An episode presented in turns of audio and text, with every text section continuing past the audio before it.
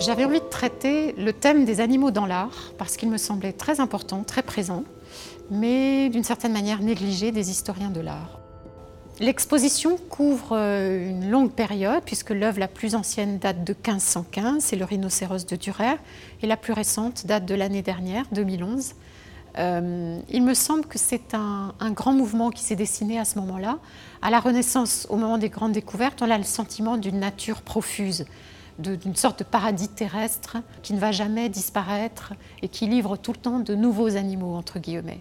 Alors qu'aujourd'hui, on a pleinement conscience euh, que certaines espèces sont menacées et même ont déjà disparu. Mon parti pris euh, radical euh, a été de montrer uniquement des œuvres dans lesquelles les animaux sont seuls. Donc il n'y a quasiment pas de présence humaine, parce que vraiment on peut considérer que l'animal est un véritable sujet. Dans un premier temps, il s'agit de montrer que pour représenter correctement un animal, l'artiste doit l'observer, de manière très approfondie. La deuxième partie interroge plus nos préjugés.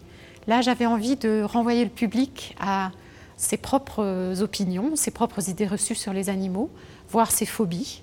Nous sommes tous persuadés qu'un cheval c'est beau ou qu'au contraire un crapaud euh, c'est plutôt laid. Donc d'où viennent ces préjugés? J'ai essayé de le, de le, montrer.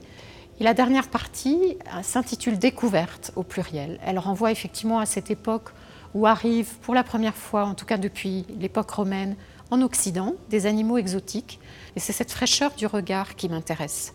Je voulais vraiment que le public se replonge à une époque où le mot exotisme signifiait vraiment quelque chose.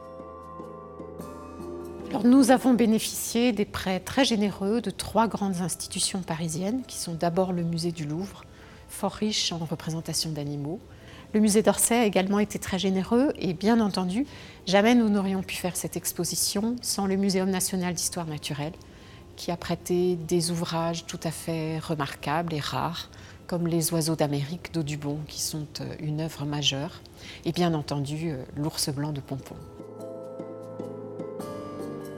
Trois prêts m'ont fait extrêmement plaisir. Euh, le Goya, cette représentation de chats juchés sur un mur qui se battent. C'est un prêt magnifique consenti par le musée du Prado à Madrid. Il y a aussi la chauve-souris de Van Gogh, tout à fait extraordinaire, une œuvre rarissime qui est peu, peu exposée finalement. J'ai été aussi très contente de pouvoir montrer un tableau de singes euh, de Gabriel von Max qui s'intitule Les singes critiques d'art, études préparatoires, qui est un tableau extrêmement drôle et en même temps très intéressant, qui montre comment l'image du singe a évolué au cours du 19e siècle, notamment sous, l'influence de Darwin.